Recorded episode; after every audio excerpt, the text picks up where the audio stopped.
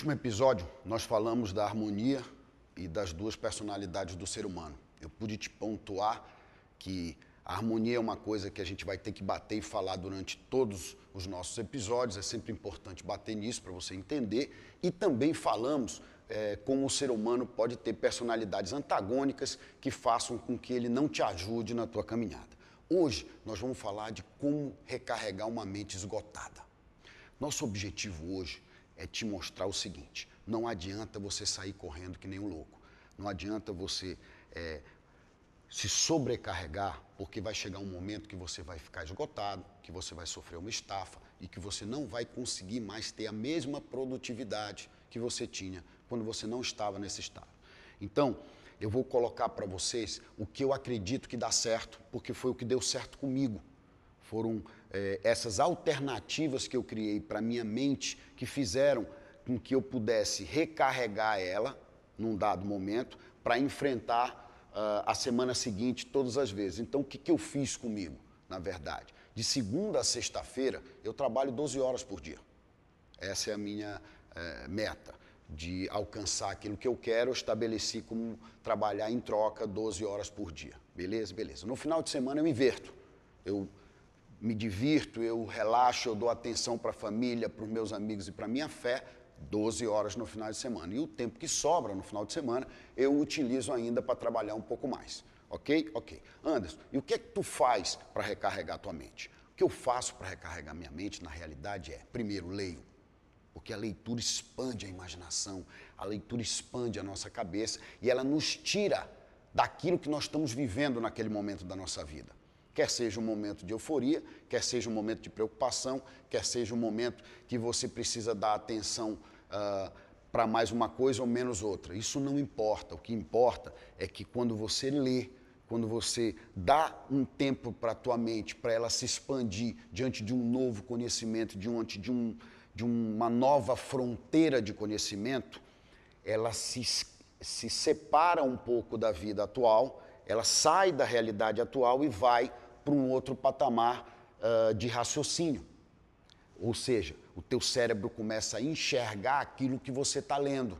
Quando ele faz isso, ele se distancia um pouco da realidade e vai entrando num estado de tranquilidade. Ele vai te trazendo de volta para uma realidade mais branda, de forma que você vai é, se oxigenando, você vai sentindo que aquelas preocupações, que aquele, aquele aquela pressão do dia a dia, da semana que foi estafante e tudo, ela vai se dissipando lentamente.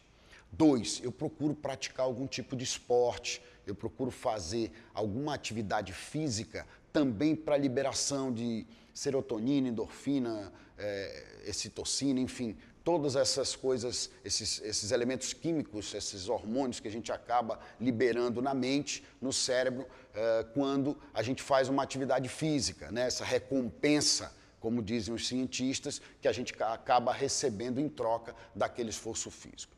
Depois, eu professo a minha fé, eu vou em busca de ter o meu contato com Deus, com aquilo que eu acredito, e você deve fazer com aquilo que você acredita, para que eu possa também. Uh, buscar relaxamento nesse outro lado, buscar tranquilidade nesse outro lado. Por quê? Porque é importantíssimo todos nós termos alguma fé em alguma coisa, porque isso nos complementa, isso nos faz é, mais tranquilos e pessoas melhores. Eu acredito nisso. E por último, é, eu tenho também a questão da convivência com a família, que é a oportunidade que eu tenho de conversar com as minhas filhas, é a oportunidade que eu tenho de conversar com a minha esposa, com os meus funcionários, com as pessoas que me cercam no final de semana, para que eu possa também uh, relaxar minha mente, conversar sobre outras coisas, ter a oportunidade de me preocupar um pouco também com a vida dos outros e poder viver esse intercâmbio saindo daquilo que eu vou ter que voltar a fazer na segunda-feira.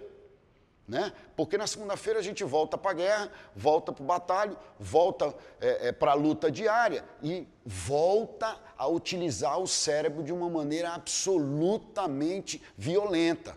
Hoje, com a internet, com tudo aquilo que a gente vive, com tudo aquilo que a gente está exposto, o nosso cérebro hoje ele é muito mais acelerado do que era no passado, quando a gente não tinha esse volume gigantesco de informações. Né?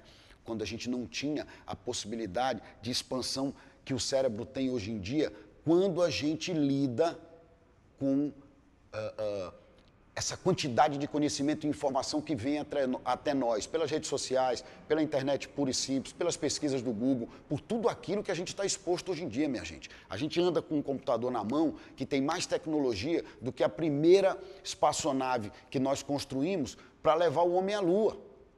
Né? É uma loucura onde a gente chegou. E isso fez com que o nosso cérebro acelerasse numa velocidade que não acontecia no passado. E o que, que tu quer dizer com isso, Anderson? Que você fica estafado, que você fica morto de cansado, que você chega em casa, você não dorme, você desmaia. Entendeu? Você precisa estar ciente dessa situação. Hoje, essa é a realidade de todo mundo. No passado, não. No passado, as pessoas dormiam cedo, as pessoas dormiam 8, 9, 10 horas por dia, tinham uma atividade simples, tinham um ou dois compromissos por dia. Você lembra quando você ia pegar um avião há 20 anos atrás? Você chegava no aeroporto, ia despachar a tua bagagem, só tinha aquele voo. Ou só tinham dois ou três voos que iam sair naquele dia quando você morava numa cidade menor. Ora, por quê? Porque o mundo era diferente. Hoje não. Hoje a gente vive um, uma aceleração do comportamento humano e, consequentemente, o cérebro acompanha isso. E ele é muito importante nesse nosso processo ele é muito importante nessa nossa caminhada em busca da realização do teu desejo, do teu objetivo. Se você não cuidar dele, se você não alimentar ele de uma forma que ele possa uh, retornar, vai ser como se você malhasse todo dia, três horas por dia. Vai chegar uma hora que vai explodir tudo, que os teus músculos não vão aguentar tanta atrofia que você vai é, expor a eles. Então é importante que você entenda isso. Se você entender isso, você vai perceber que não adianta você trabalhar que nem um louco de segunda a segunda, 12 horas por dia, não descansar, dormir 4 horas por noite, porque isso vai te prejudicar. Não no começo. No começo você vai achar que está tudo bem, que você é jovem, que você é forte, que isso pode acontecer e você não vai ter problema. Mas depois vão vir as doenças. Você vai ter pressão alta, você não vai conseguir dormir, você vai ter ansiedade, depressão e por aí vai. É isso que você quer? Acredito que não. Então, se você não quer isso, você precisa, a partir de hoje, entender que para cada cinco dias de esforço do teu cérebro, você precisa de pelo menos dois dias para você trazer ele de volta a um estado de tranquilidade, para que seja possível você voltar a utilizar ele no máximo. Ou seja, você usa ele para o máximo, depois você traz ele para o mínimo, depois ele leva para o máximo, traz ele de volta para o mínimo, e assim você vai nesse movimento de uma forma que você vai mantendo ele sempre eficiente e mantendo o teu cérebro sempre utilizando o máximo de capacidade que ele tem. Se assim você não fizer, você vai utilizar menos do que a capacidade dele, o que consequentemente vai te levar a usar mais tempo para tu alcançar o teu resultado, para tu alcançar o objetivo que você está almejando fazê-lo. Ok? Então, nunca esqueça disso. É importante você alimentar o teu cérebro não só com conhecimento, mas com coisas que façam ele entrar num estado de tranquilidade para que ele possa se recuperar. Todos nós sabemos que a recuperação do cérebro ela ocorre à noite, quando ele sofre uma limpeza, quando ele faz, vamos dizer assim, uma manutenção no nosso organismo, é quando nós estamos dormindo. Esse estado a gente pode reproduzir quando a gente lê um livro que é agradável e que permite que a gente faça a expansão do nosso cérebro, rompendo uh, as fronteiras de conhecimento que a gente tem até aquele instante. Isso é uma sensação inigualável, meus amigos. Por quê? Porque isso faz muito bem a gente. No próximo episódio, nós vamos falar da diferença entre sucesso, riqueza e poder, para que você possa é, separar o joio do trigo e entender é, o que você efetivamente quer. De onde advém o poder, o que, que é sucesso e o que, que é riqueza, sob o ponto de vista subjetivo. Isso é uma decisão pessoal. Te aguardo no próximo episódio.